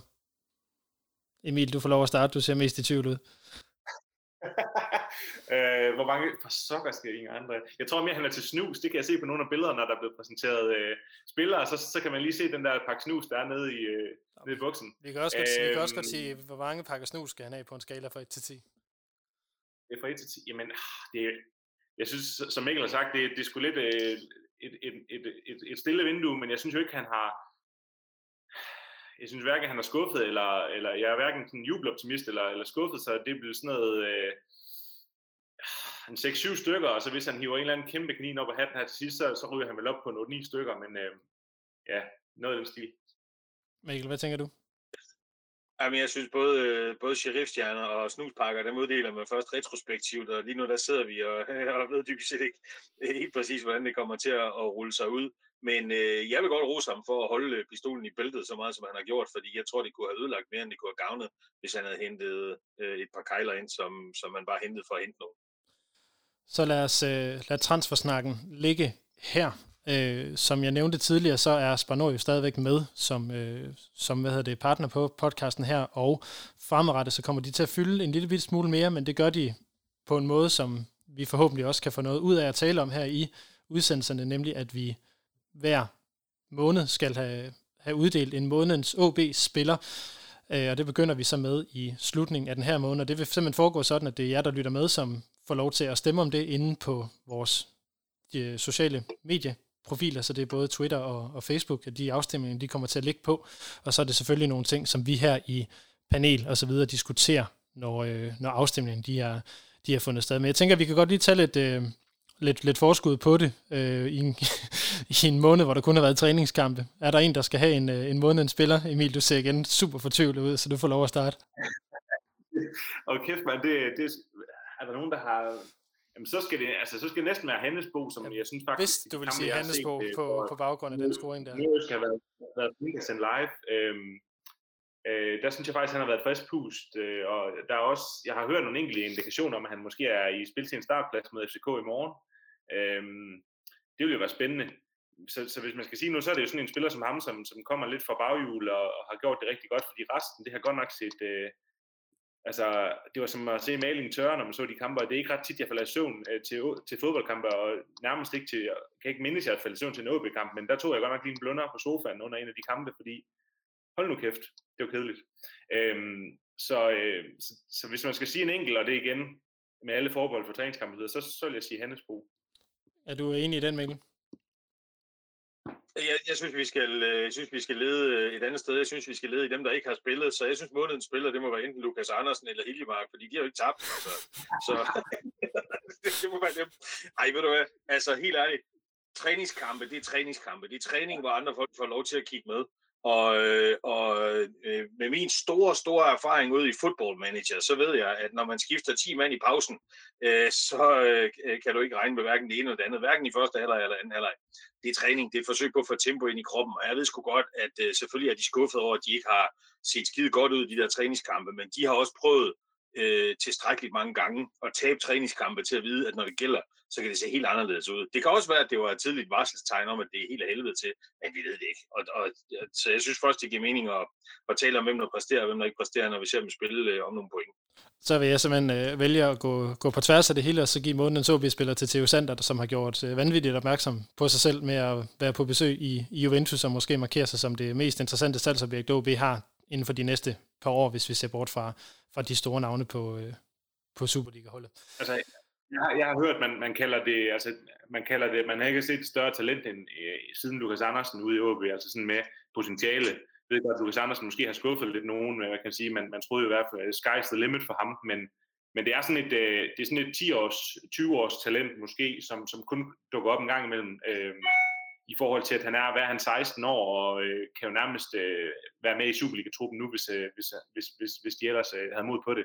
Så men jeg ved ikke, målmænd bliver jo ikke solgt så ofte for så, sådan en kæmpe summer, men, men jeg tror godt, at OB de kan forvente øh, en god chat for ham, og han får nok ikke mange førsteholdskampe på OB, tror jeg. Det, øh, det gør han nok desværre ikke sådan, som transfermarkedet er øh, i øjeblikket. Øh, særligt når det gælder de her unge talenter, som jo helst skal hapses hurtigt af, af de store klubber derude. Men lad os øh, prøve at hoppe videre, fordi det er jo i morgen. Vi sidder her tirsdag den 2. februar og taler øh, transfers og så videre.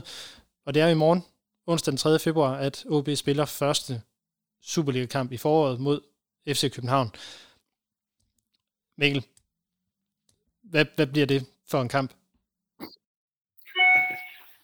Det bliver en øh, premierkamp, og det bliver en øh, kamp, hvor øh, begge hold kommer til at gå på banen uden at have nogen idé om, nogen idé skabt i kroppen overhovedet om, hvorvidt de kommer til at cruise igennem den her, om de skal arbejde hårdt for at bare spille 1-1, eller om de kommer ud og får en ordentlig røvfuld.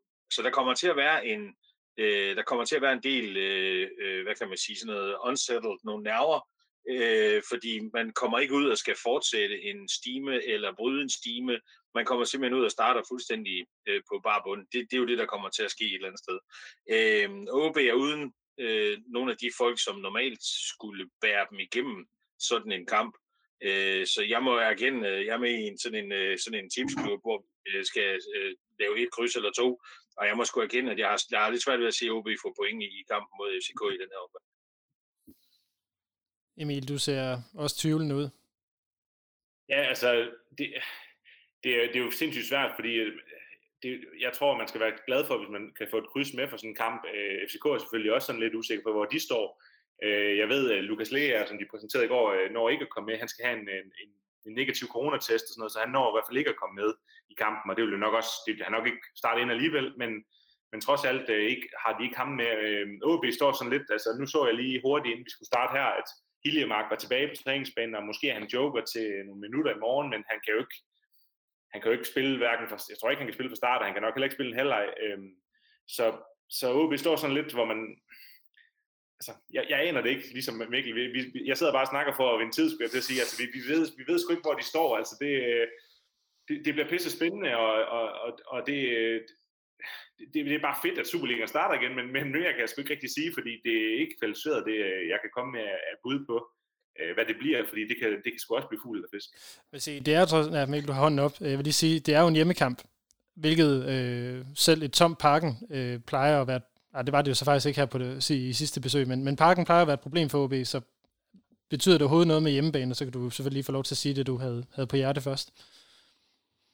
Jamen, jeg, jeg, nej, altså jo, jeg tror stadigvæk hjemme- og udebane, det faktisk betyder noget, selvom der ikke er tilskuer på banen. Det betyder nok ikke lige så meget, eller tilskuer på, på tribunerne. Ja, det betyder ikke lige så meget som før nok i forhold til øh, at kunne tage momentum med sig, hvis man, øh, hvis man begynder at, at spille godt, eller omvendt og føle sig trampet ned under gulvbrædderne, hvis man spiller skidt. Men det betyder stadigvæk noget, fordi du er i nogle, øh, nogle rammer og øh, har en optag til kampen, som er lettere og, og mindre sådan logistisk kompliceret, end hvis du øh, spiller på udebane. Så det betyder lidt, men det, men det er ikke det, der sådan er det afgørende her. Men det, jeg kommer til at kigge efter i den kamp, det er øh, i virkeligheden øh, attitude. Altså, jeg kommer til at prøve at lede efter øh, spillere, som, øh, som vil, øh, spillere, som øh, viser individuel fremgang i forhold til sidste sæson eller, eller sidste halvsæson. Og jeg tror, jeg kommer til at kigge lidt efter, om jeg kan se nogle forandringer eller i hvert fald antydning af nogle forandringer i spilsystemerne i forhold til sidst. Så det bliver i højere grad for mig, når jeg ser den kamp, bliver det i højere grad en, en analytisk tilgang til det, end det bliver en, hey, jeg håber, de vinder. Fordi øh, jeg synes, de står med nogle, med nogle forkerte kort på hånden i forhold til øh, i forhold til de spillere, der er ude. Man kan sige, at FCK har jo også en forholdsvis ny træner, som er kommet ind og skal forsøge at forandre noget, og på den måde står de egentlig måske meget lige men, men, øh, men det er sgu et par kolosser, der, der mangler på OB's hold i forhold til i hvert fald, hvad jeg føler, der sådan måske er, er plads til, at man kan mangle, og så stadigvæk have en, en realistisk chance. Men alt kan jo ske, men, øh, men jeg, jeg, jeg, jeg, jeg, jeg tænker, det mere bliver den analytiske tilgang til kampen for mit vedkommende. Emil, du ser, du ser tænksom ud. Øh, er det også sådan en kamp, hvor vi bare skal sige, jamen, det, det bliver en forlænget træningskamp, og så, øh, så er det mod øh, Brøndby og Randers, at vi skal hente de, øh, de seks point, der skal hentes i, de, i det her forholdsvis svære startprogram. Så man kan sige, at lige nu er FCK jo en af dem, der skal kæmpe med om, om 6. pladsen, som vi ser lige nu. Man har nok forventning om, at FCK de kommer lidt, lidt højere op, ikke? Men, men det er jo faktisk en pisse vigtig kamp, og, og kan man få et uafgjort resultat med, så er det jo vigtigt. Men, men øh, jeg ved også lidt mærke, at det Mikkel siger med attitude, det, det, det er jeg virkelig også spændt på, fordi igen, træningskampe og alt det der, men, men, men det jeg har set i træningskampe, det synes jeg, i hvert fald indtil at Tillander var klar til at spille fra start, der, der synes jeg, at OB nogle gange løb lidt med, med hovedet og armen i de her træningskampe. Det kan selvfølgelig også være, fordi man prøver en masse ting af. Det, det, alt er jo med forbehold i træningskampe, men jeg synes alligevel, jeg så lidt den der lidt kedelige OB-stil. Øh, Kusk, han er, han er bedst personaliseret ved det, ikke fordi vi altid skal tælle ham ned, men den der med, går sådan lidt med hovedet og armen, og hvad, hvad, hvad, hvad, hvad skal der lige ske? Og sådan, så jeg, jeg er spændt på at se, hvem der ligesom tager takstokken, fordi Øh, Pedro Freire har vi snakket nok op, men han er jo ikke en ledertype inde på den der bane. Øh, hvis det bliver Magnus Christensen, der kan spille sammen med ham, han er heller ikke ligefrem den, der, der, der, der, der, taler folk op og så videre. Så jeg, jeg er virkelig spændt på, hvordan OB sådan, øh, er sådan, ja, hvad kan man sige, sådan stemningsmæssigt, og, og, øh, og, og hvilken sådan indstilling de kommer med. Øh, det, det, det, det, det er en god test, kan man sige, mod FCK i hvert fald, øh, for, for dem. Nu øh, går vi jo ind til fire meget, meget svære kampe, må, må vi sige, med, øh, som sagt med FCK, Brøndby, Randers og FC Midtjylland her inden for de, de, de næste tre uger. Og øh, det, sidder, det slår mig lige nu, hvor vi sidder og så taler om det her, og nu smider jeg den lige over til dig, Mikkel, først, men tror I, hvordan tror I, det er for, for spillerne i forhold til at motivere sig til endnu en kamp, endnu en vinterkamp, hvor der ikke er folk på stadion? Altså, kommer der den her kompetitive følelse ind i det, at det er en, en, en reel Superliga-kamp, eller eller er det bare, øh, som, som man ville sige, hvis det var England, endnu en tirsdag i Stoke? Jeg tror, det er meget individuelt, hvordan det påvirker spillerne. Det kan jeg i hvert fald høre fra nogle af, af spillerne, der spiller i, i Premier League, hvor man jo er vant til at spille for fulde stadions og, øh, og med fuld klem på hele tiden, at der er nogle spillere, der simpelthen mangler øh, den der kulisse øh, så meget, at de føler, at det påvirker deres spil. Og så er der andre spillere, der synes, det er rigtig dejligt, at der er lidt mere ro til at koncentrere sig om rent faktisk at spille fodbold og om det taktiske. Så jeg, jeg, jeg, jeg tror, det er meget individuelt, og hvad balancen er på OB's hold, det ved jeg ikke, men, men, øh, men med sådan et svært øh, startprogram, så tænker jeg da i hvert fald, at Lange går, han kommer øh, i sving fra starten af, fordi øh, det handler jo et eller andet sted om, at man skal kunne acceptere, at de første fire kampe nok ikke kommer til at give 12 point. Og når vi så har spillet de første fire kampe, at man så stadigvæk har øh, troen og den mentale styrke til at kunne gå ud og sådan set starte øh, på præcis samme sted, øh, som om det var den første kamp i sæsonen, når vi kommer til kamp nummer 5. Øh, og det er jo i, det hele taget det, der kendetegner et rigtig stærkt hold, det er, at man er svær at slå, når man taber, og at man starter hver kamp fuldstændig som om man vandt den sidste med 5-0. Emil, sådan hvis vi nu tager et, et lidt større fanperspektiv, du er en af dem, der plejer at, at sidde fast ude på, på stadion. Er du sådan som fan motiveret til at se eller følge med i den her kamp på samme niveau, som, som du plejer? Øh, jeg kan jo sige for, for min egen vedkommende, at altså, jeg har lidt svært ved lige at få givet mig op til det, øh, i forhold til, at det er øh, ja, et år siden snart, at vi sidst har været på, på et rigtigt fodboldstadion. Ja, men altså, jeg, jeg er jo en af de malige fans, som, som ser hjemmekampene, og så, så tager jeg altid udkampen på tv, og jeg, jeg, det lyder jo lidt forkert, at man, man synes, det er fedt at se dem halv-halv, men jeg synes faktisk, det, det giver mig et godt perspektiv, der med at både at se nogen på tv og nogen øh, live, fordi jeg synes, det kan noget være især, men jeg synes faktisk, jeg, jeg, jeg savner at se det live, fordi man ser nogle aspekter, det ved vi jo alle tre, når man ser fodbold live, så, så ser man nogle ting, som man ellers ikke lige øh, får med på tv-billederne. Og der er jo også hele det der med, med, med spændingen og, og euforien og så videre, som, som man også mangler. Så jeg, jeg, jeg giver dig ret i, at det, jeg plejer altid at glæde mig helt vildt til Superligaen starter. Selv øh, de kampe i aften glæder mig til at se. Øh, jeg vil hellere se en, en, en dårlig Superliga-kamp end en, en, en fed Premier League-kamp, vil jeg til at sige, med mindre Aston Villa spiller selvfølgelig ikke.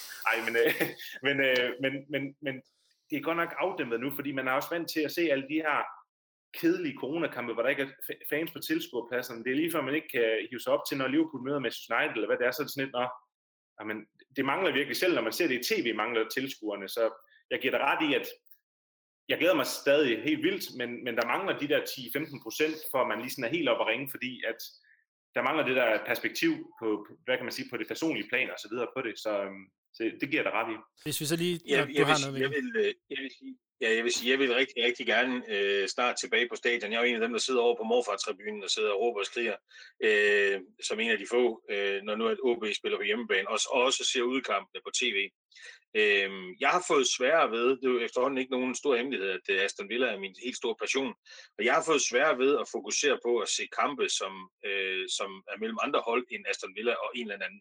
Jeg, jeg kan simpelthen jeg, jeg gider ikke se en Premier League-kamp, jeg gider ikke se en League, League One-kamp, eller en, øh, hvad hedder det, en øh, La Liga-kamp, eller en italiensk kamp, Bundesliga. Jeg gider ikke se det, fordi det er simpelthen så øh, desperat sørgeligt at se på de kampe med tomme tribuner. Øh, jeg, jeg ved ikke rigtig, hvordan det kommer til at være, når jeg ser OB spille imod FC København, om jeg kommer til at føle den der, øh, den der tilstedeværelse, som jeg et eller andet sted søger ved at komme på stadion og være en del af det, øh, eller om jeg kommer til at føle det på samme måde, som, som jeg gør, når jeg ser en, en Premier League-kamp, hvor det ikke lige er Villa, der spiller. Det, det, det, vil, øh, det bliver spændende at se i morgen, men øh, som en, der er vant til at komme på Aalborg Stadion, så vil jeg bare sige, at øh, jeg har, øh, jeg har, jeg har kriller i maven ved tanken om, at det slutter på et eller andet tidspunkt, det her lockdown. Jeg tror sgu, vi alle sammen trænger til at komme ud og få spist nogle af de pølser, der er for råbt lidt af Christoffer Pallesen, og hvad vi ellers øh, bruger vores, øh, bruger vores søndag på.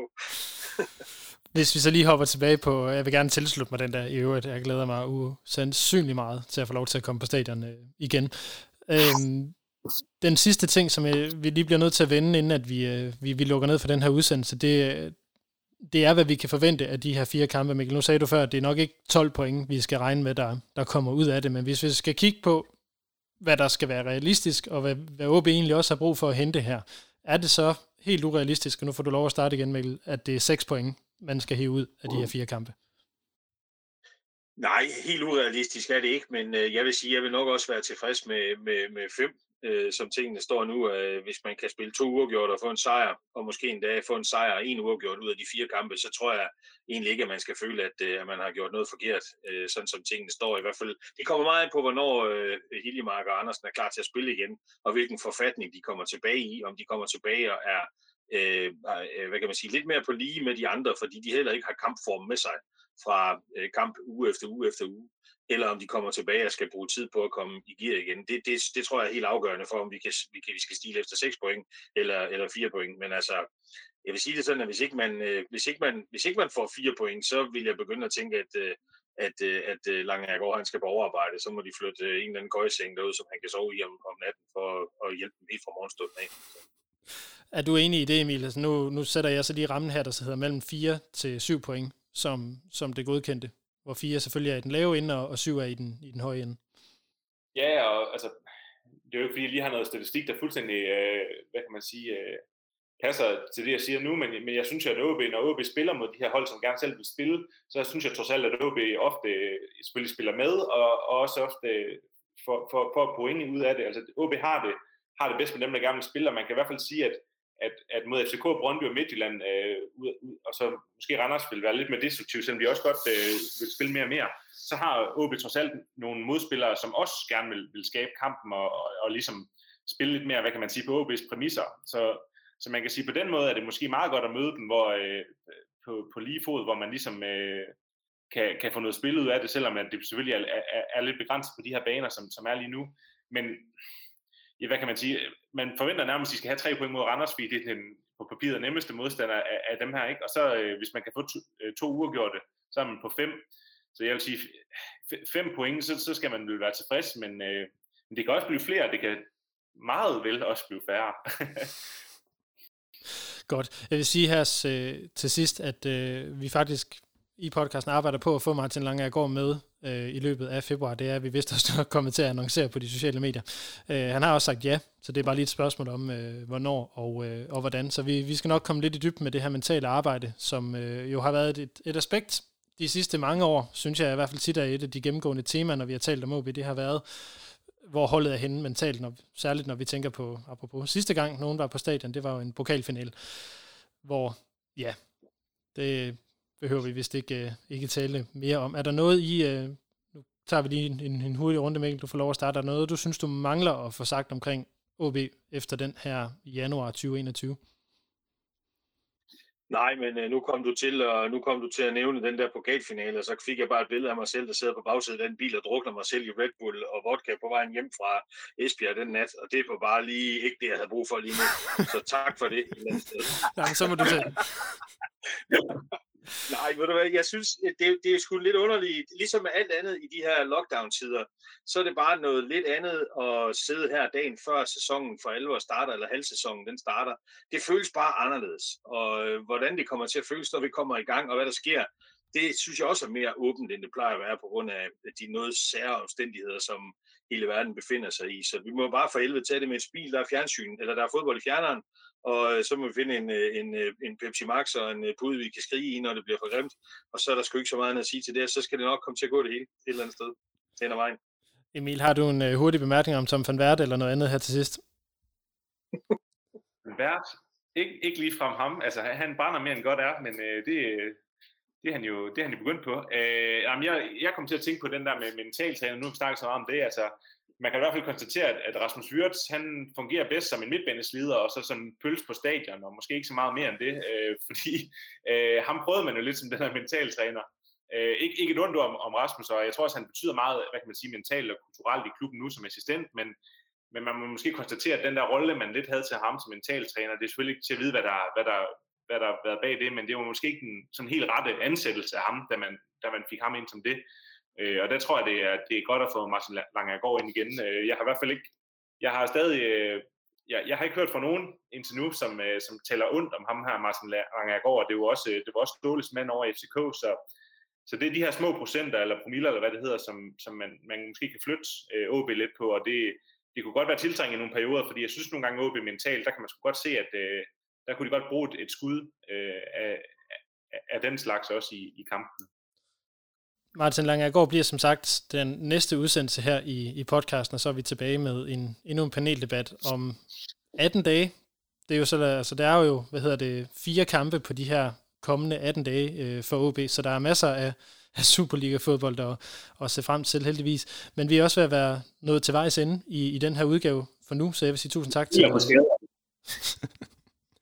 Så jeg vil sige tak til øh, Emil K. Jørgensen og til Mikkel B. Ottensen for at tage jer tid øh, her på en tirsdag eftermiddag i lockdown mellem diverse lurer fra de ene og de anden og de tredje til at være med.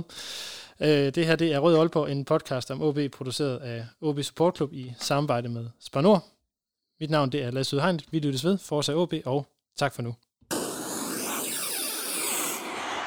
Du har lyttet til Rød Aalborg, din podcast om OB, produceret af OB Support Club i samarbejde med Spar Nord. Det er din fanradio, hvor du får aktuelle holdninger til spillet på banen. Vi alle, alle kan godt lide Rigsgaard, men, men øh, altså, hvis det var ens mælk i køleskabet, så var man også til at overveje, om det skulle skiftes ud, ikke? Er tæt på, hvad der sker i klubben.